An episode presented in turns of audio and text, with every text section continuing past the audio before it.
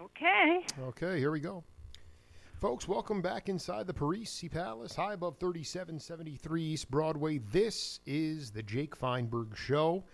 Coming on Power Talk. Please go to our website, powertalk.live, download our free app, and stream all of our live local programming, including the Jake Feinberg Show. We can't thank you enough for making us part of your day today. And what an honor to bring back a dear friend of the program and somebody who um, we continue to stretch out and analyze addiction and genius and how it plays into the role of the psyche and the misinformation, the and what still needs to be done as it relates to addiction. Monica Getz, welcome back to the Jake Feinberg Show. Thank you. You know, I wanted to ask you about a guy. I, I found an album the other day. Uh, can't remember the name of it. It was it was him as a leader, but uh, did did Albert Dailey hang out a lot at the house? Yeah, um, Albert was one of Stan's favorites, and um, Stan, in fact, we built we built a re- recording studio here with Jonathan Horwich, uh, which was just wonderful. And Albert was one of the first people to um, record there.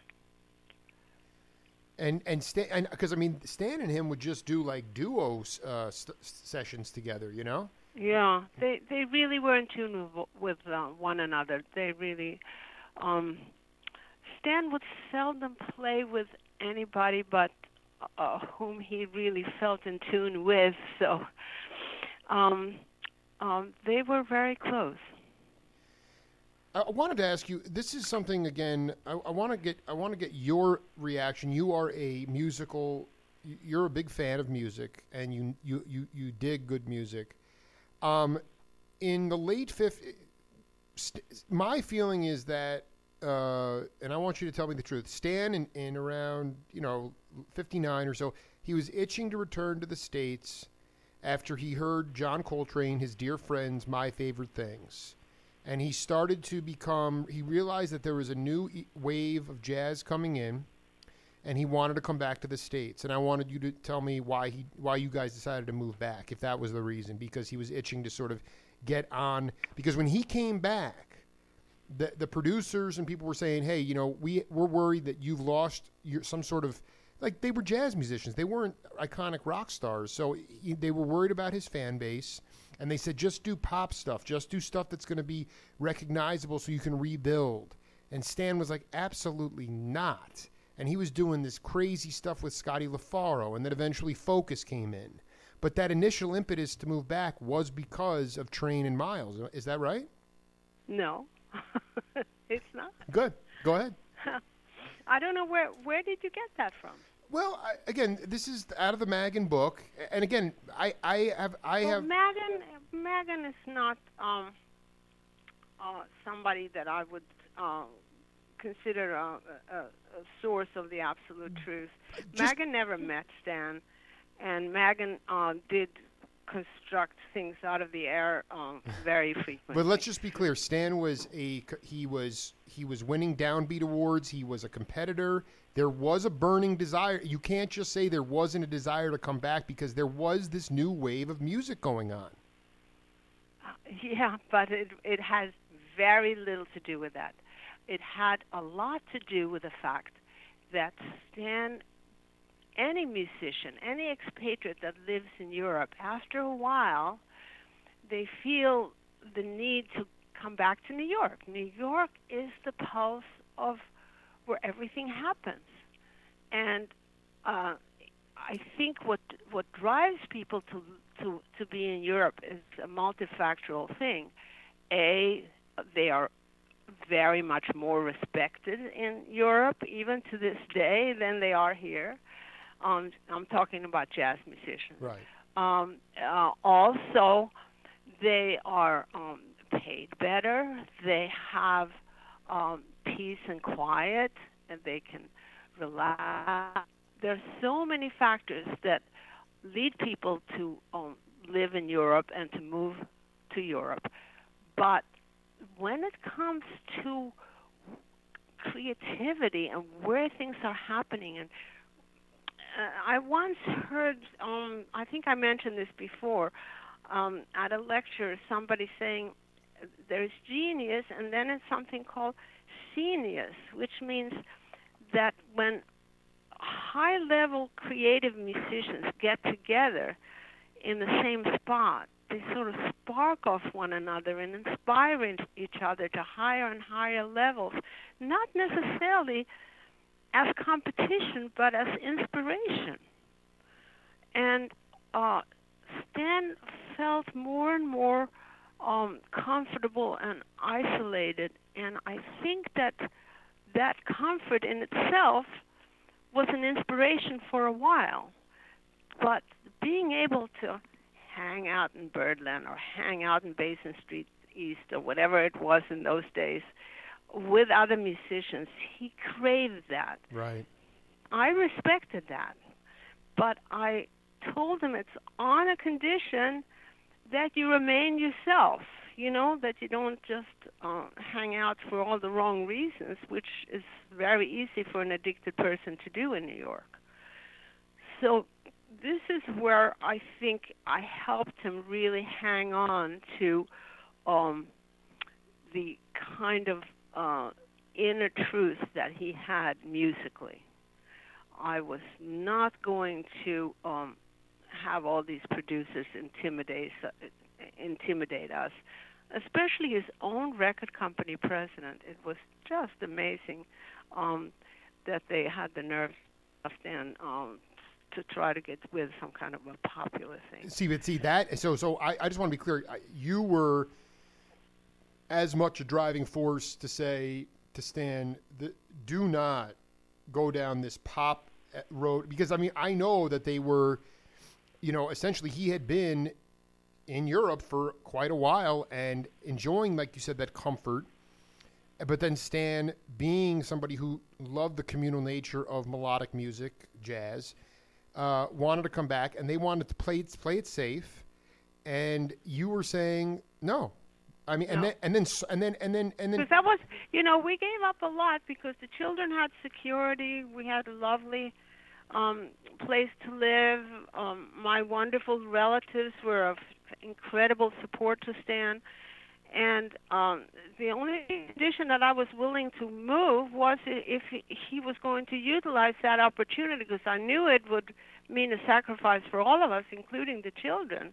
You know, when we first came here, we lived in a horrible hotel in uh, right in the middle of Manhattan. Um, so I think um, it wouldn't be worthwhile to give up all those things. The security Stan was um, relatively well. There was no drugs available. Uh, I just wanted to make sure that it would become musically valuable for him. So um, I, I did not um, for one moment think that uh, he should become anything else but what he was, and that he should remain true to that. And I think we, um, he was grateful to me for that. Could you talk about the time that you first felt that you could spend the rest of your life with Stan? And when, when, when he was in the hospital detoxing from morphine and you brought him a batch of Sinatra records? Yeah, that was a very romantic time. Can you talk you know? about that? Because I mean, this is part of yeah, the. This is he really had part. just been, he had just been on the verge of death, really, and he'd been on the verge of death many times in his life, but I think um, that was when it uh, he was told by the doctors that he could never play again. Can you just go? So, I just I, I don't want to interrupt. Can you go back and explain why he got to that point to begin with, and where you were at at that point? Because I know you were fears trying to keep him on the straight and narrow, but his lungs were not so good. Can you talk about what preceded that near death ex- situation? Well, he had, um, you know, if people have an addiction problem, I know now in retrospect, um, their chances of staying, almost any addict can stop or change addictions, change from alcohol to Valium, marijuana to um, uh, sexual addictions. Uh, the the addictive quality is constant, and it really is just a merry-go-round. But the people that have the best prospect of recovering, which today is a great prospect of, of getting rid of the addiction, are the ones that keep going to a 12 step program, whatever it is. Mm-hmm. And um, I didn't know that at the time. He didn't know that at the time. And so um, he could stop for periods of time, but he would eventually relapse no matter how much he really didn't want to relapse in that atmosphere and without the discipline of the 12 step program, I don't think that he um, really would have lived very long until he finally found it at Hazelden, Minnesota. That was uh, the major turnaround for him. So um, going back to the, I, going back to the bedside though, when you what endeared you to him that night that you said, "I love this man." Uh, because he was then um, he had um, almost died. He had gotten an infection um, from needle marks or whatever, and um, was really really sick. Um, and he had come to look me up and try to speak to my mother and to plead um, with us because I had pretty much had it with him after he had come to Sweden and and uh, I saw that he wasn't serious about um, being drug free or alcohol free. So um, he had gone up, and and I don't know what had exactly happened. He claimed that he had an infection from a mosquito bite, and I doubt that. Right. But whatever it was, he got double pneumonia, hmm. ended up in the hospital.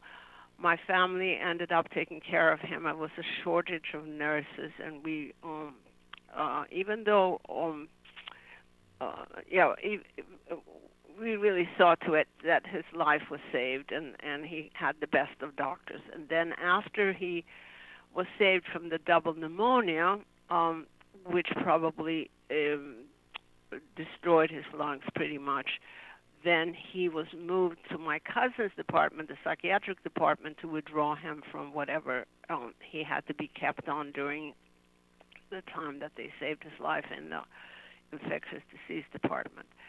And that was when I saw him clean and sober and his purest self. And it was um, a, a tremendous change from from um, well, the Dr. Jekyll and Mr. Hyde. He there was not there was nothing attractive about Stan when he was using. Really, um, he became very evil and very um, manipulative, and uh, it's a classical terrible story, and I think different people um, and different areas of the brain get affected by the alcohol. So some alcoholics just um, fall asleep and they don't harm anybody, but he comes from an area in Russia where it's very common to go berserk and um, become quite evil and quite manipulative and, and very convincing as a liar and that wasn't the part that I fell in love with. No, I fell I know. in love this with is so amazing because, well, first of all, yeah. So I mean, but I mean, can't like he was the, the vulnerability, and in those days, um, he was very humble. You know, that changed later when he began to believe in his own publicity. But he was very humble and very sweet and very appreciative and um we had the same taste in everything. We had so much fun, even though we came from entirely different backgrounds. Uh, we were kind of FDR uh, politics, um, in love with those old movies and the old um, values, and and mm. um, um, we read the same books. I told you when I first met him in Washington D.C., he was reading this book. Um, the bridge over.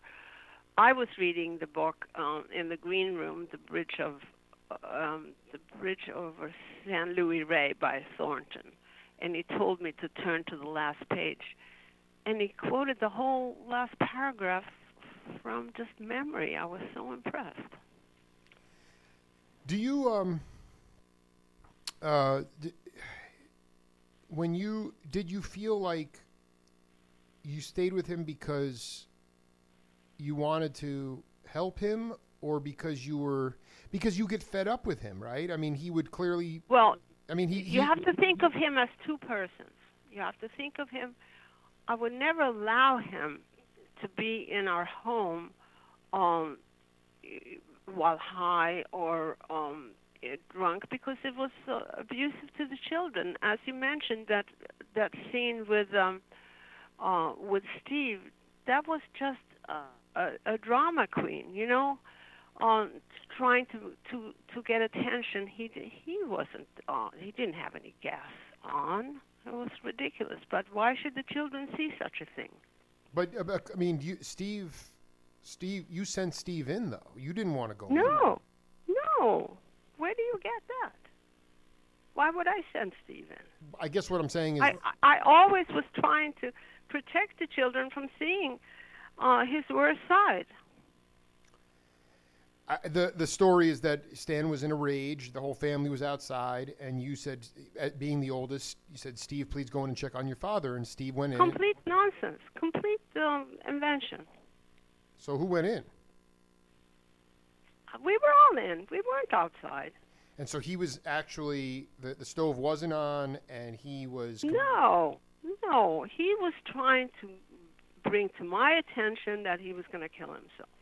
Um, and we've been through this so many times. I don't know if you know people who constantly threaten to kill themselves. Um, whenever I put my foot down and said, "You're not going to use drugs in this house. You're not going to behave this way in this house," um, we have, you know, at, at that time I think we had um, three children, his from a former marriage that had experienced the abandonment of their mother. Right. I wasn't going to break up that family again. I was when I married him, I made a commitment that this was going to be a good, wonderful, healthy environment for all of them. I didn't have any interest in Steve seeing him like that.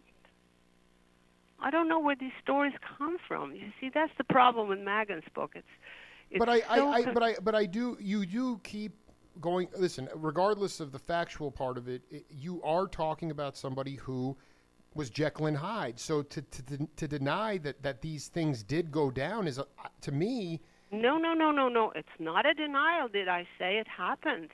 But Steve happened to have just come in there, and he thought he was actually going to kill himself. But uh, there was absolutely no such thing going on at the time. um, he was just highly manipulative. he was highly manipulative when he was abusing drugs and alcohol. Yes. Right. So and even there is there is a saying among people who are familiar with alcoholism and drug addiction called a dry drunk. These isms, so to speak, this behavior doesn't ap- disappear magically when they sober up. Sometimes they act in a very self-centered and very defensive way, and denial is not just a river in Egypt. Denial is part of the disease, and that's why I get a little offended when you say I'm denying because that is what going to Al-Anon means is to get out of your denial and to face the fact that this person is sometimes completely out of control and all you have to do then is to make sure that you and your home stays as sane as possible. So I'm going to read you this quote from Stan, and I want you to um, extrapolate on this because it's an important part of his uh, his uh, artistic uh, genius. Um, and I've talked to a bunch of musicians who uh, have have alluded to this, but I want you to talk about it. He said, "You rehearse as little as possible, and the less you concentrate, the better. That's the best way to enter the alpha state." the more you tighten up physically and mentally in jazz music, the worse it gets. Can you talk about the alpha state? Many people talk Absolutely. about Yeah, good. Uh, I I really give Stan credit for this because he figured out um, very quickly that when he was sober, um, he could induce in himself something he called relaxed concentration. Um, he had a technique that was almost infallible. So even if he took a vacation, which he sometimes did, for six months, he would very quickly get the technique back. But what he valued was the inspiration uh, sometimes from being away from jazz music and getting maybe listening to classical music and listening to other musicians and just living life. And then he would get back into that wonderful, hungry um, state of uh, giving it his all without tensing up. And he went to neurologists actually to see while sober how he can induce that relaxed concentration without alcohol, without pills, without drugs. And those are called the alpha waves. When he was in his ideal state of playing, what he called relaxed concentration, they could actually measure in his brain that he was in an alpha state. Could you talk about it from the point of view of, of being an audience member and when you would look into those blue eyes where he was just what was that like in it as a as, as far as a, a, a patron of the arts when he was locked into that alpha state? Mm, he would keep his eyes closed mostly when he played. Um, uh, he didn't focus much on the audience or on anything else but the other musicians, the communication that was going on on stage.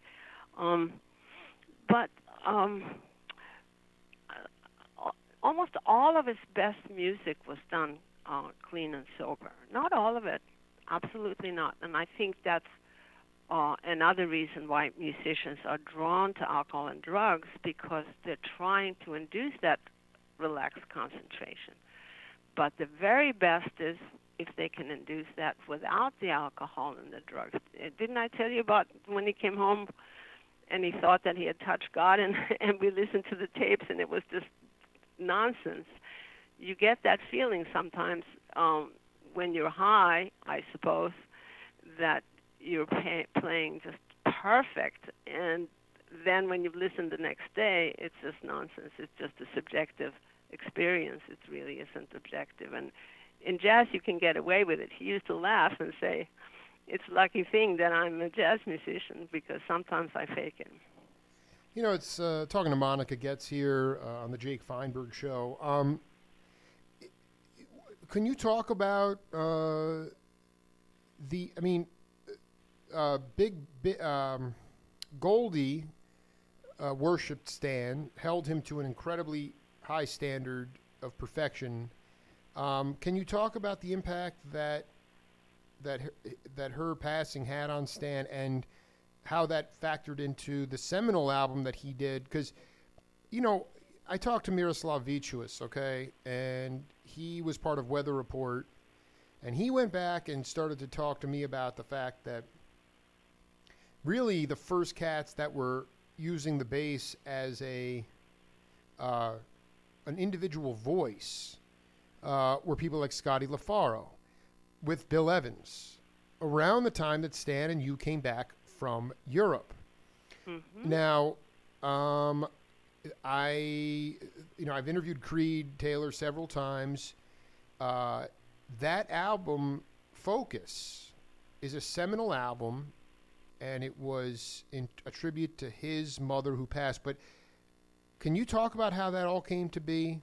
And because it really it was there was no traditional rhythm section outside of Roy Haynes on a couple of tracks, and Creed said that Stan basically improvised the entire thing without any charts.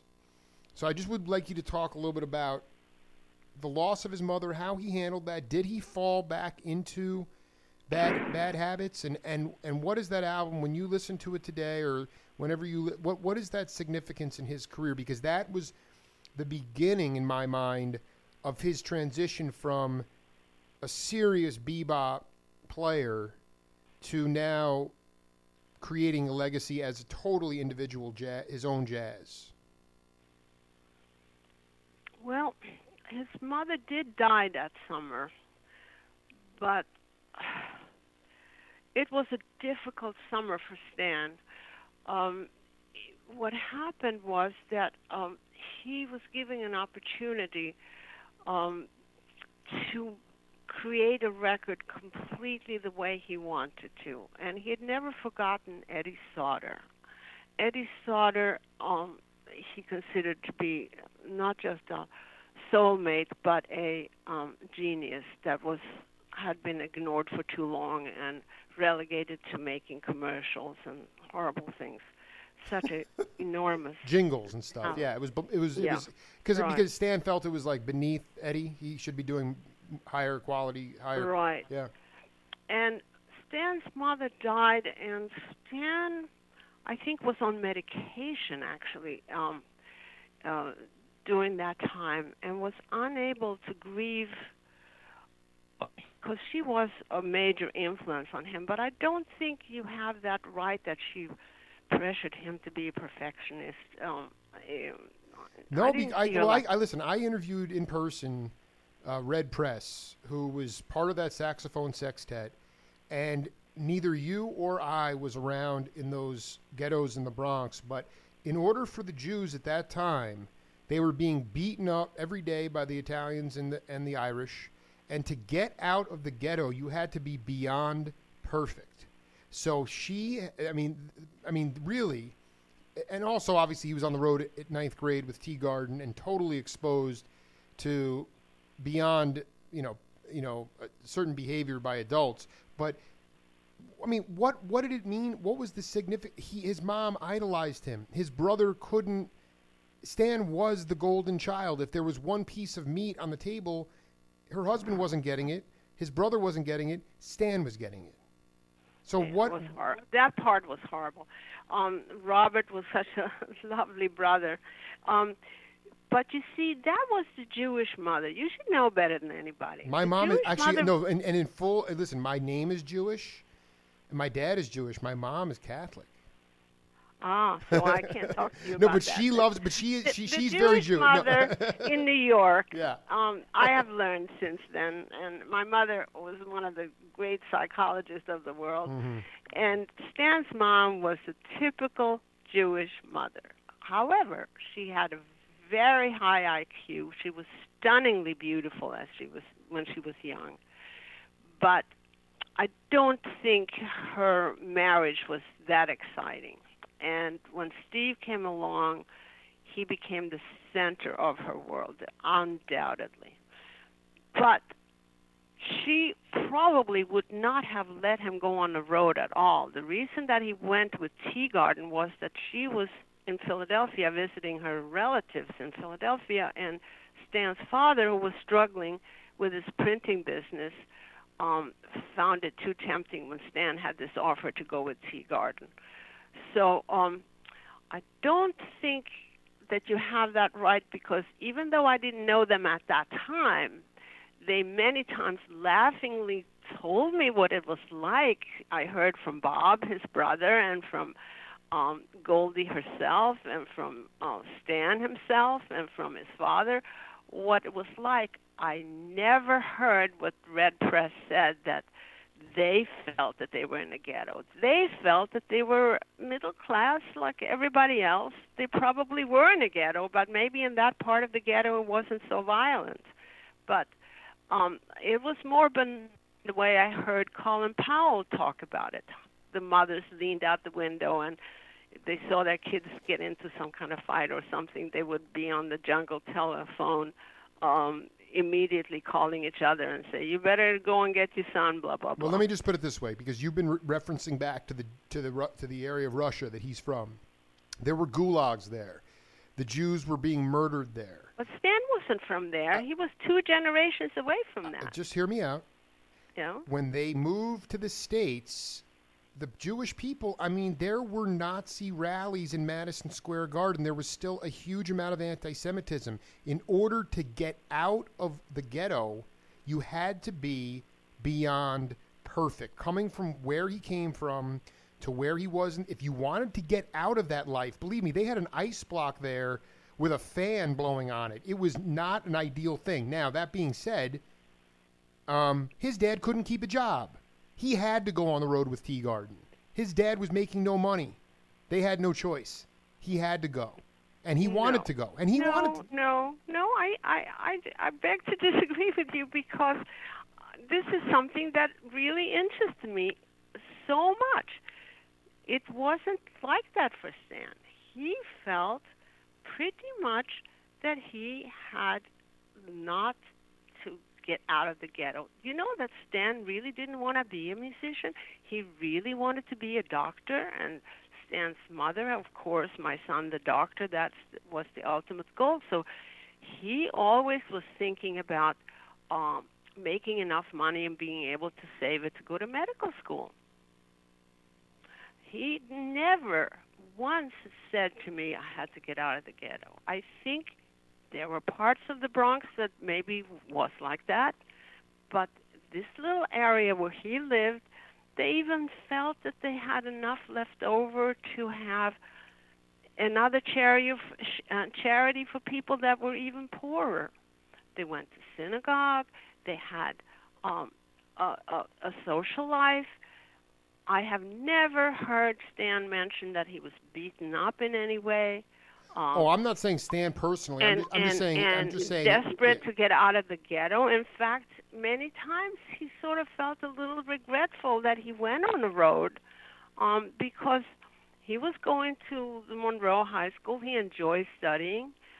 I never had that impression, not once, and I've heard him talk about his childhood so many times. Sure, sure. No, I mean, I'm not saying he specifically. I'm just saying uh, he. Uh, but going back to, if you could just talk a little bit about, uh, you know, the impact that that his mom like did did the did focus come out after his mom passed or before? Because he dedicated that album to his mother. Well i dedicated because i wrote the liner notes. Uh, uh, i think he had a very strange reaction to his mother's death he never really grieved um, and it came out in that music i think. That's what i believe. Um, because um, he really um, had a very sort of a zombie-like reaction to his mother's death, and I think um, that that the music in focus um, was something that he always wanted to do. He always wanted to uh, be a free spirit and he loved strings and he loved that whole challenge. Um and his mother just happened to die in the middle of all that. Maybe that's why he never seemed to grieve. I did, i didn't see him have one tear when his mother died.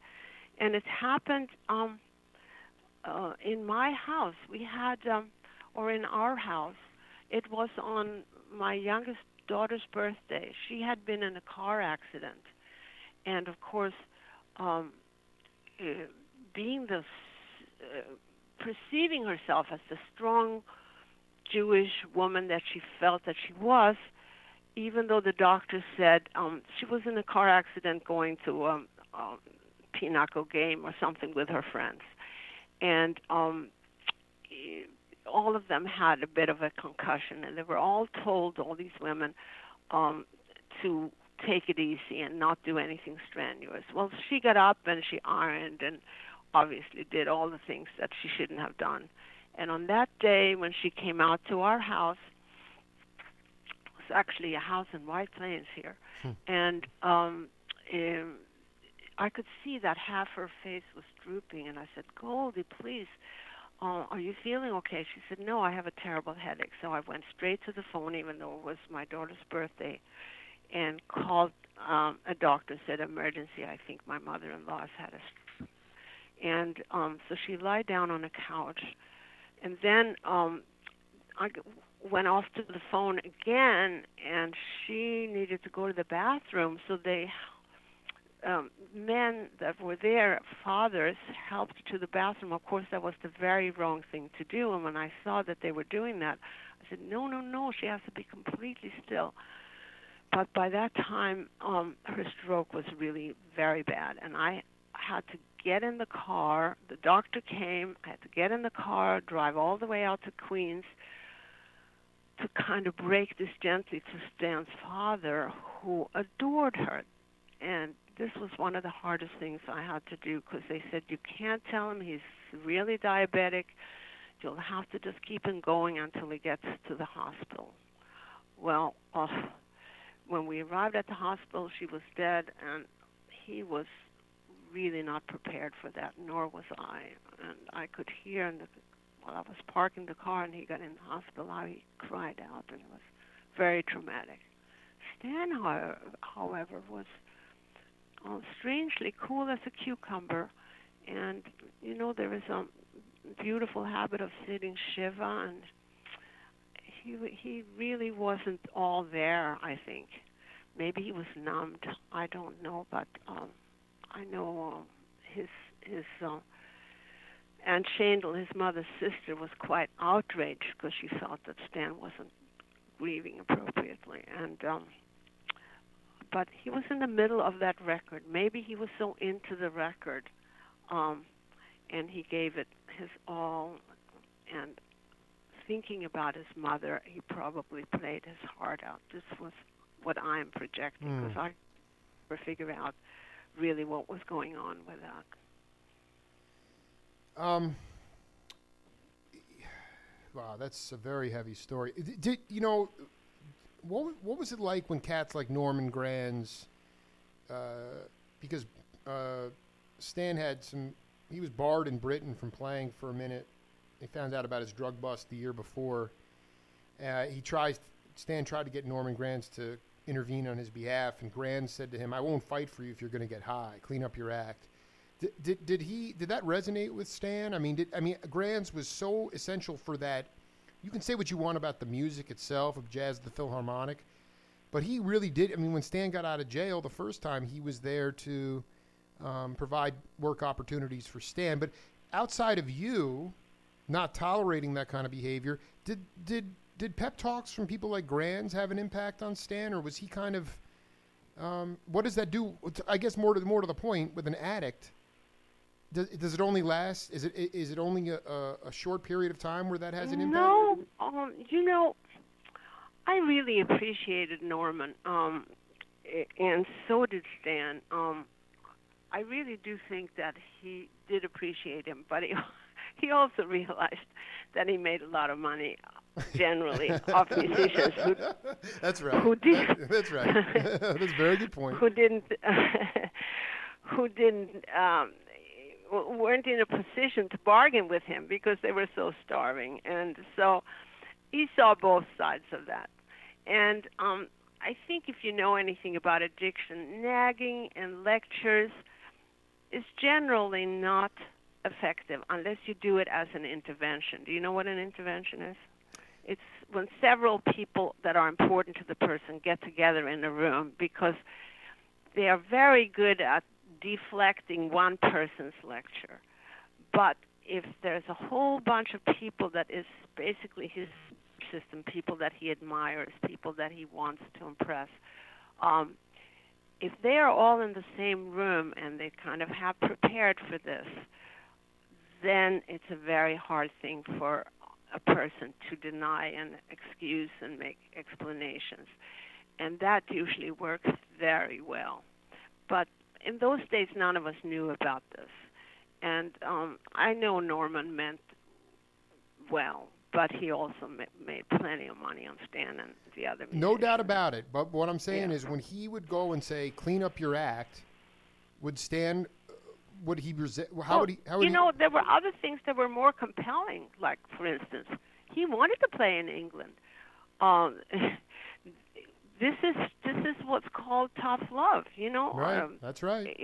You're 100. percent Also, I want to ask you something else th- before you go on.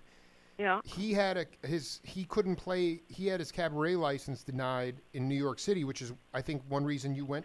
He couldn't play in New York for a while. This is tough love, right? Well, this this was what I consider one of our major accomplishments. Break it down. He he could not um, play in New York, and I think he was the first musician after a drug conviction that was able to get it back by proving that he was um, uh, uh, trying to get better and was better.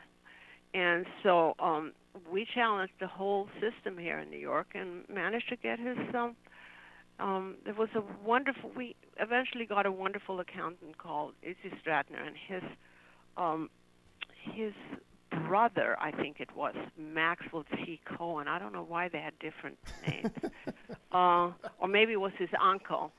Uh, he was a lawyer, and we really went to bat for Stan and um, testified, and they did home visits, and they take blood tests and urine tests, and Stan was uh, fine, and they could not deny him um, the liquor license. Otherwise, it was by rote. Once you were convicted, you could never get it back. But he got it back.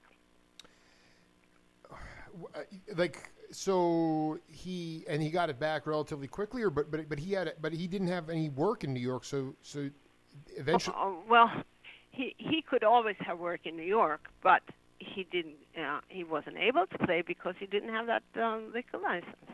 He didn't have the liquor license, so he couldn't play. Yeah. So and then No. you so you advocated, but that this fight, how long did this advocacy have to go on until he was, like you said, he was. Well, the, th- there were so many things that were happening at the same time. Um, the thing with the know. children, Yes. you know, Yep. his mother, dis- uh, the children's mother disappeared. I had to come to New York, uh, move into that little apartment with the children, clean that up, which was just an unbelievable thing.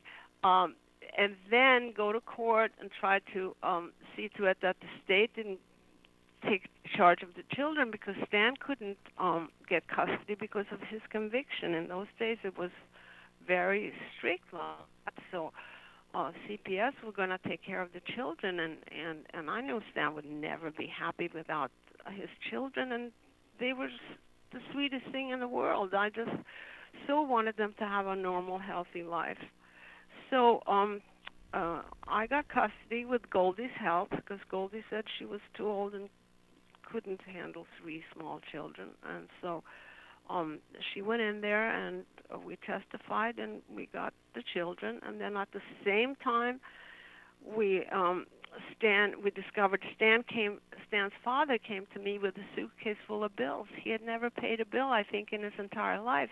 Not only that, what had happened during his drug years and alcohol years that he had come across a pamphlet where you deduct a certain amount of money that you're supposed to give to the government for the musicians, and that made him appear like a professional band leader. So he dutifully, and he was very good at arithmetic, um, collected the money, but he wasn't clear about where he was supposed to pay it in. So, with all his drug needs and everything else, the money disappeared. And I had no clue about this. So I decided, like a dutiful Swedish citizen, I'm going to go to the IRS and earnestly say, now, now we're going to pay everything back, and um, maybe we could have a payment plan. Instead, I was handed an envelope and very clearly um, told that um, this collection agent, which shall remain nameless, Yes. but it's in my mind, um, wanted a hefty Everything's in wanted you, a you- hefty bribe. you- oh wow, wow. Yeah, and I refused. And so, um, thinking that the, this is this is an unusual thing at the time, apparently my accountant said it was a very common thing. Uh, instead, um, we hired through Donna Reed, who was my maid of honor. You know who Donna Reed is, right? She she made this movie, The Benny Goodman Story, with Stan. wow. Um, oh, that's right. Uh, He yeah. Okay, yeah. I, I was going to ask you about that too. Steve Allen had the lead in Donna, and so we got to be really good friends, Donna and I. And so um, she helped us get an attorney um, in uh, Wall Street, one of the major um, legal firms. But you can just imagine what that cost and how many years that took, because this was a felony to take money out of the musician's paycheck and pocket the money. So that's what he had done all those years. And he said he just didn't quite understand the system. And so we paid all that money back. And uh, so not only could he not play, but when he started to be able to play because we got his liquor license straightened out, the IRS was there collecting uh, pretty much 100% of the money.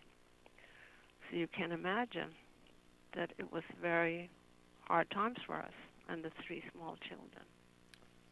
Going back to his, uh, and I just want you to be as candid as possible, but going back to his issues with his lungs, and the doctor's worried about sustaining permanent damage. Um, you guys went to a Kenyan resort mm-hmm. on the Indian Ocean. Yeah. And um, one night at an American oil man's house, uh, drinking a lot of whiskey, Stan drank too much. He smashed his favorite saxophone against the trees. Now, you at the time, not being an academic, you weren't scholar, you weren't academically understanding of addiction. You tried to flush his pills down the toilet, and he he beat you severely. And he they yeah, and they, it was just um. But I know, uh, but this is my question.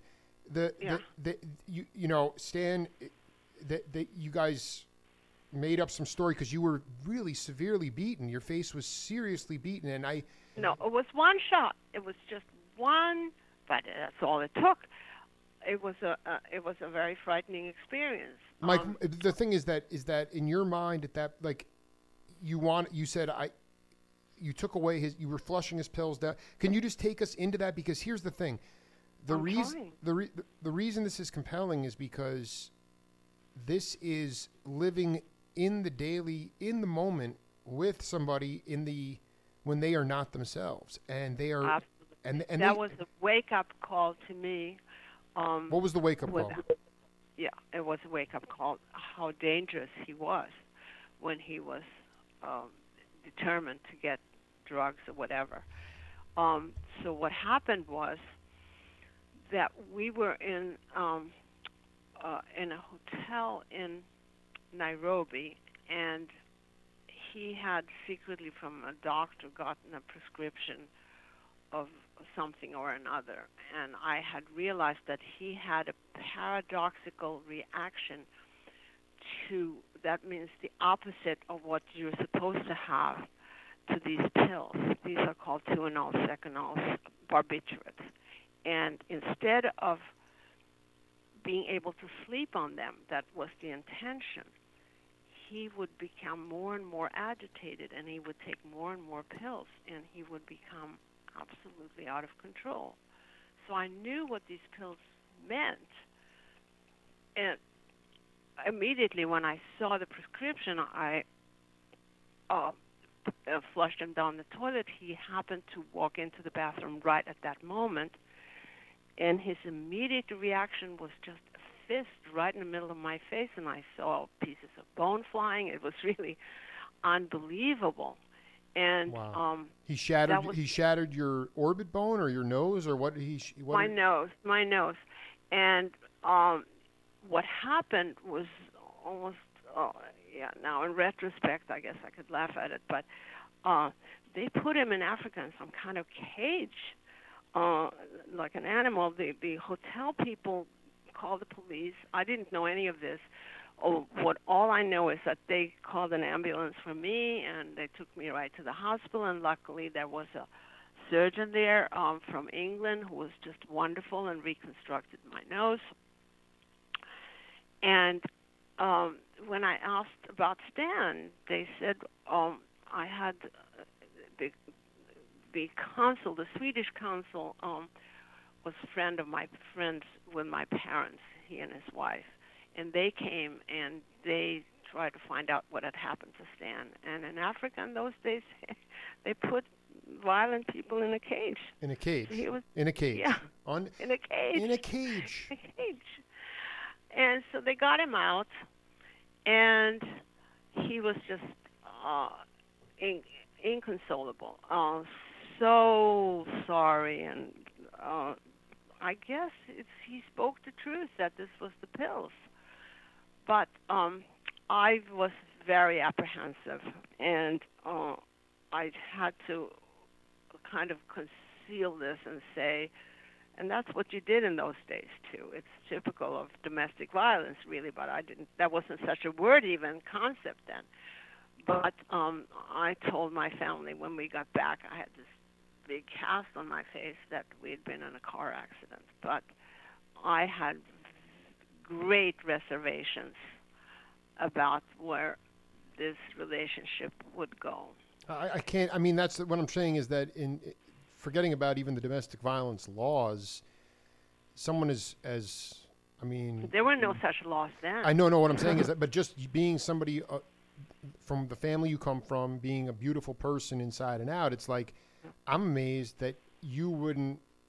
I mean, he just he just yeah. You know, I mean, that was that was that was a that was a cross point there where I actually when I returned to Sweden I went to stay with my grandmother, and um, uh, I I was. I told them I I thought we there was gonna be no future in this relationship, but you know Stan's determined. Oh my God, I've never seen anybody so determined. And could you give an example? I mean, it, d- determined to to he was he to to, to keep you. yes. Can you give an example of that? Because because what I'm trying to get at is, at the end of the day, when he sent a letter to my grandmother in English with uh, mm. flowers to her, to me. It was the year I was to be presented for the court. That's normally what happens to noble families in that in that era. Wow. And uh, wow. uh, he was uh, absolutely despondent. He didn't feel that he could live um, without me, and um, he, he just uh, he just um, wouldn't leave us alone. And hold on for a second. Okay, stop. I want he wouldn't leave you alone. So, but from your point of view, as somebody who just from my point of from view, you got your you got your face beaten, and after you took him to a place. Here's this, the context of it: is that his lungs were damaged.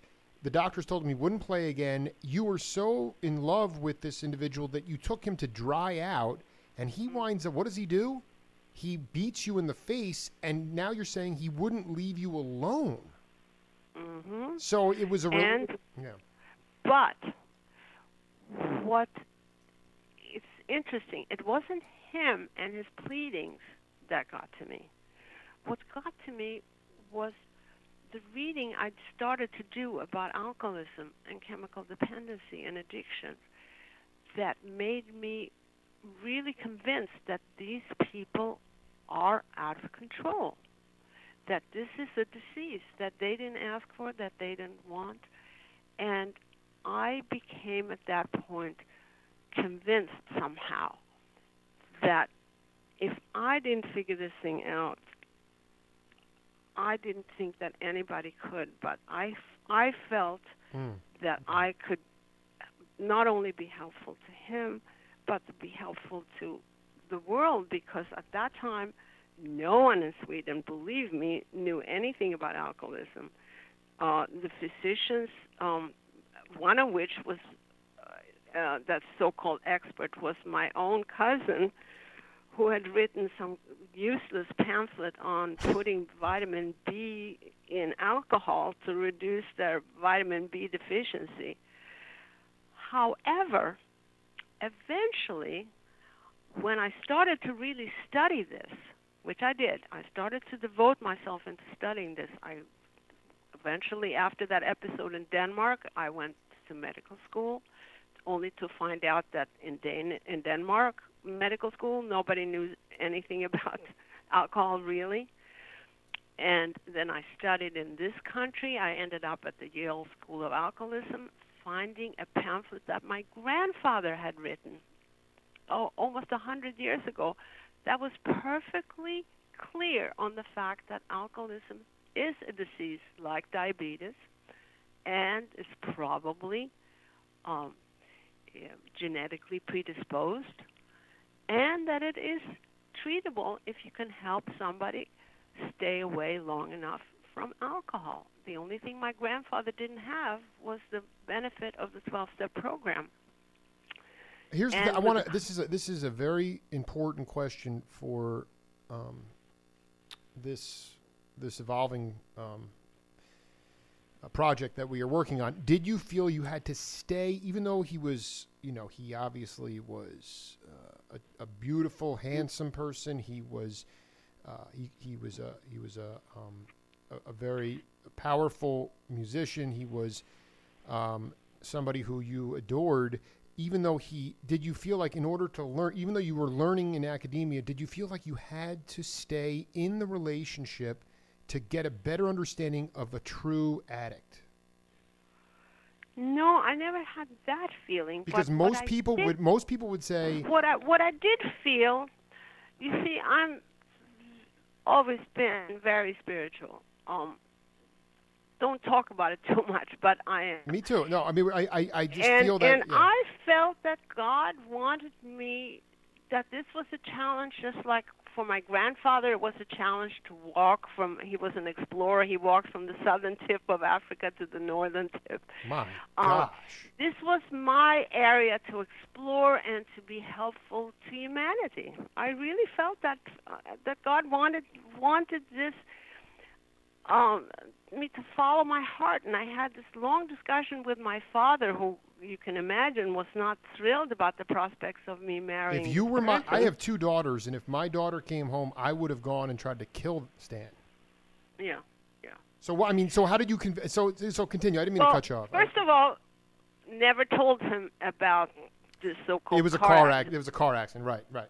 never told him. Hmm. But I did tell him about the addiction, and because he was a physician, he said, Monica, I know not enough about addictions, but I know enough to know it's almost impossible for them to get out of it.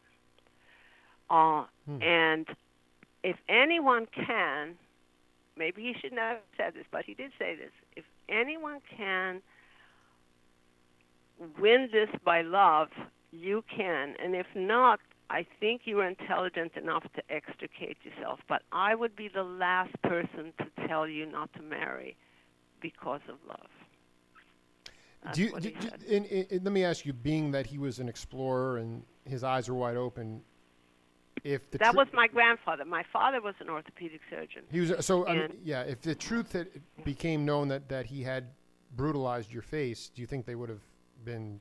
They would not. I think I think I think he would have um probably thought differently, but I don't know. Mhm. You know, I had two fantastic parents who really really wanted their children to thrive. And I just don't know um what he would have said if he had known. Um my mother was also supportive and and wonderful, and she learned later on, of course, what was going on with Stan, and um, she believed um, she believed in marriage. She did believe that, um, and and this particular family, you know, there was so much love invested and so much. Um, eh, history the, the alternative you know what is the alternative i pretty much um, knew in my heart that if i didn't help him as much as i could to at least some kind of periodic sobriety that he would probably uh, not live what do you say so to many of us as the as the spokesman as a spokeswoman for somebody who has done groundbreaking work in Sweden? Uh, what would you say to those people that say, Monica, you enabled him and you were it was a codependent thing?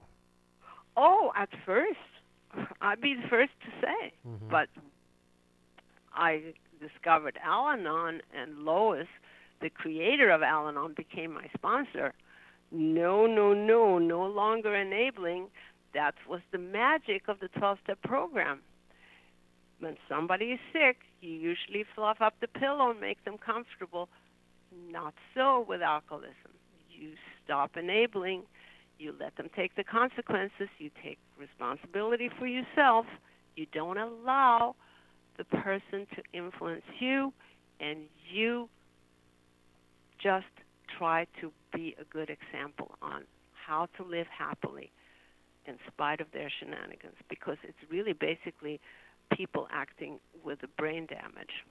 Temporary and, and, and recoverable brain damage but they're not functioning with a full deck.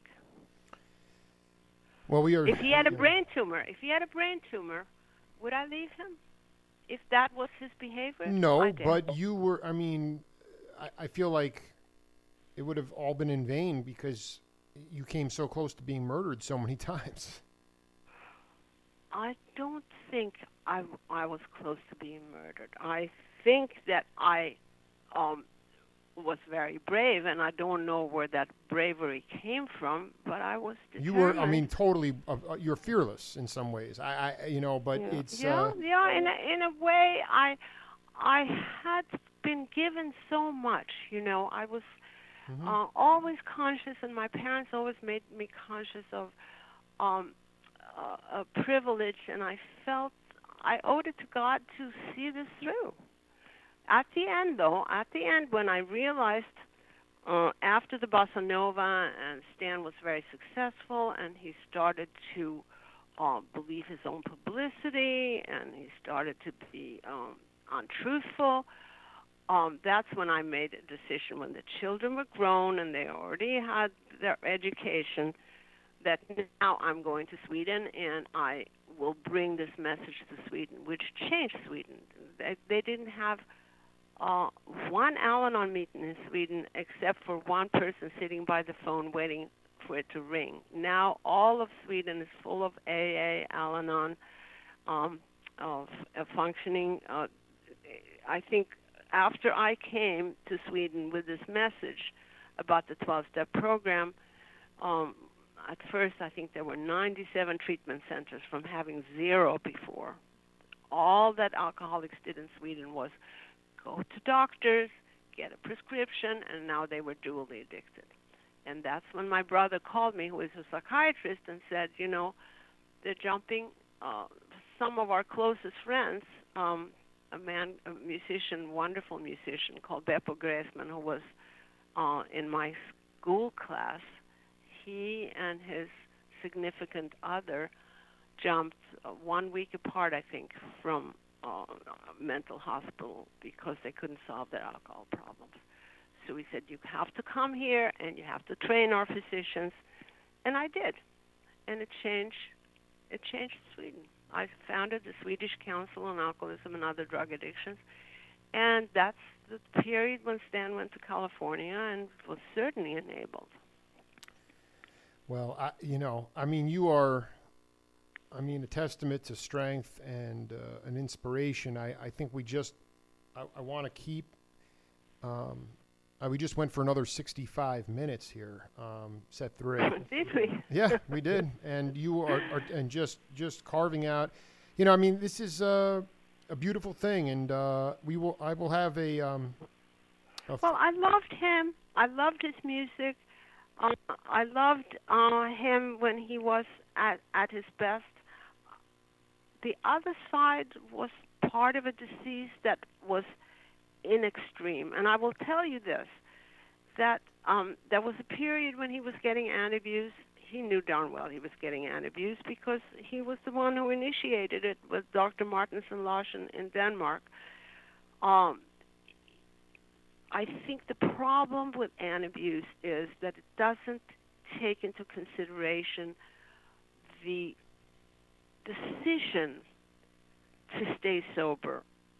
Uh, and I think Stan, when he had antabuse and he took it himself, he would just. So you'd never know when all of a sudden he'd become a dangerous person. Um, so I think it was necessary while the children were growing up to have some kind of a um, uh, uh, insurance that terrible things would not happen. Now, once he had contact with uh, the 12-step program, there were uh, that was a long period, almost a 10-year period, when he was clean and sober, and we were as happy as could be. Well, we're going to have to. exp- We have we have just started to enter the early '60s, and you play a pivotal role in his career, uh, and we're going to uh, do that uh, in, in the next session. Okay. Okay, and I will have a. Uh, my plan is is to come to Irvington, um, November. 9th and 10th. So I will send you the proposal uh, Okay. tomorrow, okay? Uh, but uh, this is a spiritual thing, and um, I want you to be very clear to people out there why you decided to stay the course because there's a lot of people that would say that person can, and I'm not saying just there's a lot of spouses that would say that dude can go rot in hell and I'll still get educated on the disease. But you decided you love your love for the family and love for Stan superseded that and that to me and the fact that you're still not only with us, you're right with me at all times. It's absolutely a spiritual thing. Stan, I, mean, I can feel Stan uh, smiling. I now. know Stan is proud of me. You know, we we I will tell you this. Uh, we forget too quickly for better or for worse. And I think life isn't always um an ice cream sundae.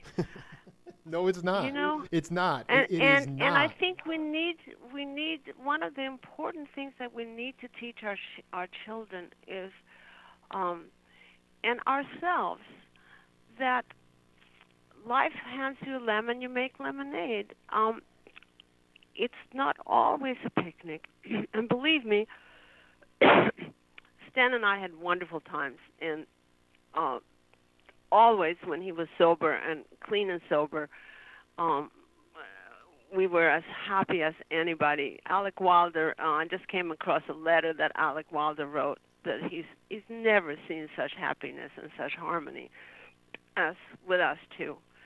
But of course, when one person is using and the other person is not, it's not possible to have it have a happy relationship. I don't think I can remember a single fight that Stan and I had if it wasn't about addiction. We didn't have those ordinary little household fights about um, budget or um, should I buy this house or should I uh, eh, go to school or should I do this or should I do that. We had basically a relationship that was pretty evil, pretty even, evil, yeah, even. Hmm. Um, and we were partners, and I could do certain things that he couldn't do. He could do certain things that I couldn't do, and um, I don't have a moment's worth of resentment in my heart for him. I really don't. You know, I just something came into my mind here that I want you to uh, marinate on and think about is just uh, we li- Stan most likely with some of the issues, not necessarily in Africa, but um, in today's criminal justice system, Stan would never have gotten out of jail. We've become a more punitive society. So it's I want you to think about that as it relates to addiction. It's not just about somebody getting caught with a bag of pot. It's the idea that the cops show up multiple times during a night and somebody is clearly injured. That person's. We live our our judicial system. Our our justice system was was crude back then, but I mean Merle Haggard was arrested twelve times and he was still making hit records before his record was expunged by Ronald Reagan. So I want you to think about this nexus between the justice system because you know what you're you were able to spend Well, all this That's why I created the Coalition for Family Justice. We have now coming up on the 22nd of October a judicial forum where we teach judges how to deal with addiction because treatment is the answer. Of course. Is it? Are you teaching them, or are you edu- edu- educating them? Well, that's a fine line. Um, um, I was gonna say I just don't think a lot of judges like to be taught stuff, but I'm with you 100. percent No, and and you know something that's part of the problem I know. that they Yeah. don't Yeah. like to be taught things Yeah. because oh, how are these I feel for judges because how are these essentially businessmen um who are appointed um by their colleagues to run or or selected to run because their um knowledge about marital problems or not about their knowledge about domestic violence, but basically because they've done the party a favor of some kind or another. Um, how are they supposed to understand what's going on before them? Somebody um, who is more skillful at lying usually prevails. Well, who do you think it is? The addicted, charming person, or the victim who's just crying all the time and is very fearful of even speaking the truth in the courtroom because when they get home, they're going to get it. Uh, So, I mean, it's always Without yeah. educating the judges, they don't have a chance to make a good decision. I would just argue that um, it's looking back on it. In some ways, it was a blessing because you would maybe.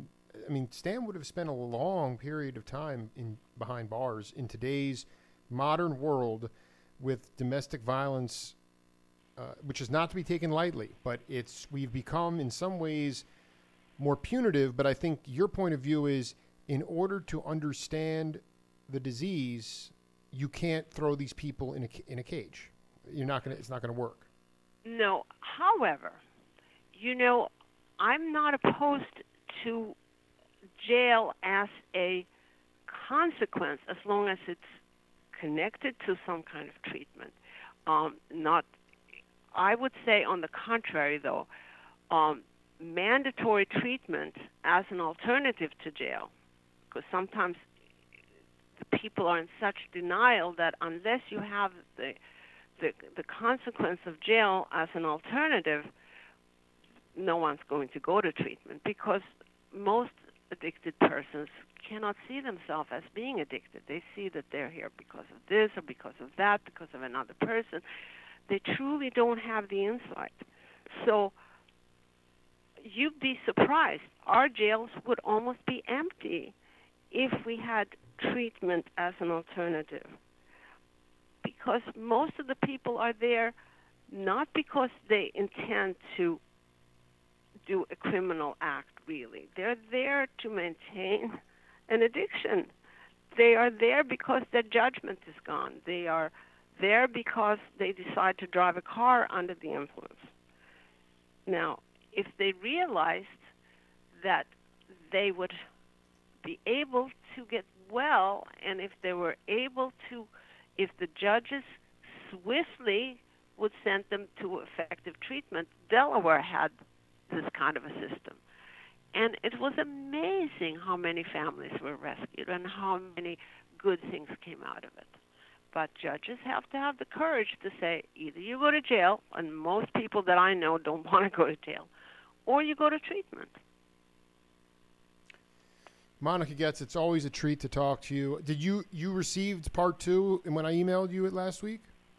You know, I haven't had a chance to look at Ah, it, but I'm going to Please confirm that, okay? I want to make sure you have Yeah. all this stuff, and uh, I'm hoping to get a uh, proposal to you in writing uh, tomorrow. Okay, Okay? good. It's always All right. it's always so nice to connect with you. All right, and don't be afraid to to ask me these questions because um, you keep saying candid, candid. I, I don't know any other way to be but candid.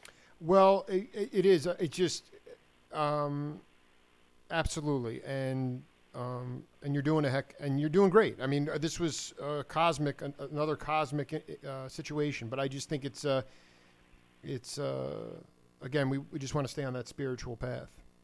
I know, and you know something.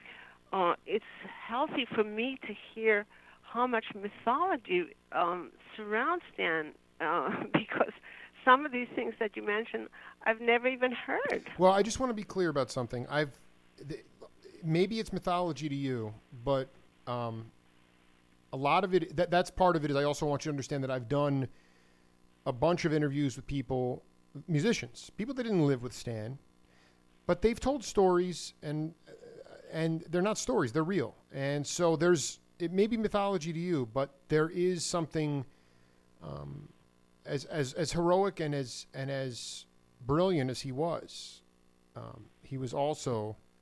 Um, this stuff is not always factually inaccurate. There's there is there is some serious baggage there. So I just think it's important. no, no. No. Do you know what I'm talking about? You have to understand what I'm talking about. Hmm. I'm talking about uh, this ghetto business. Uh, We no, don't even get caught up in that. You know, I are, do you have any contact with Alan Greenspan, by the way? No, no, I'd like to. Yeah, He's no, married okay. a Swedish girl, apparently. no, I was going to say because If you can put us together, that would be really interesting. let me let me uh, be clear. Uh, that is that is just stuff that I picked up on. Um, you know, ultimately, listen, there was no air conditioning. Stan connected with the black community of jazz at that time. He loved it, and at the end of the day, he was. You know what? The point is that Red Press, they were in the saxophone sextet, and they went to perform for a woman at a ho- uh, a woman who owned a hotel. And you know, uh, at the end, everybody played a series of things, and she just pointed to Stan and said, "You are the leader."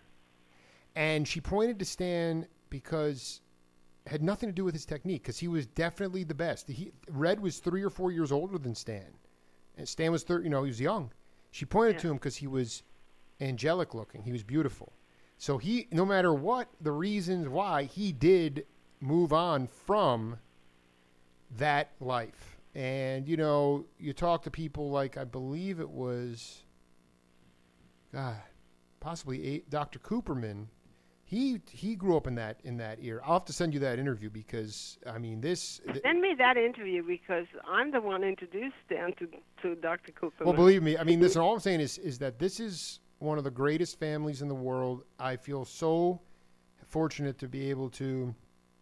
Cooperman was there too. So it, it, the- truth is somewhere, you know, it, the the idea here is that no matter what, Stan was destined to move on from that life. But from where he came from in Russia, in order to escape where he was at, he had to be he had to be better than perfect. That yeah, it- but um, uh, and we listen. We, it's okay. We can go back and forth on it. It's okay. yeah, yeah, um, but I, I, I, I beg to differ with you. Uh, That's okay. He was not a perfectionist. He really wasn't. He was. Um, You have no. You have no idea how many times musicians have told me that Stan played this brilliant set, brilliant, and he would come back and be so. He said he thought he played terribly because he made one mistake, and it was like these guys were like, "Are you crazy?" I think he was a perfectionist in his own way, but you know better than me. So well, well, no, but it it was a little bit just slightly, slightly different. Slightly different, slightly different. Uh-huh. I mean, you even. Yeah. By the way, you Slightly also. I mean, I, different. mean, I It- want to tell you, my. I, I want to tell you, my friend. I- yeah. No, I just want to say that I asked you about why he wanted to come back, and maybe it was because the music was taking on a new shape. But you basically confirmed what I said when you said that he wanted to be back in the culture. He wanted to be back in the jazz community. He wanted to be back, Exactly. right? He wanted Exactly. to be back, right?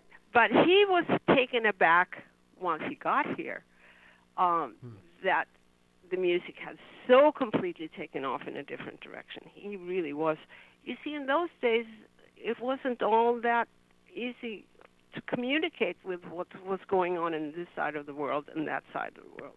And Yeah, absolutely. I remember how disappointed he was when he heard all that what he called hate music.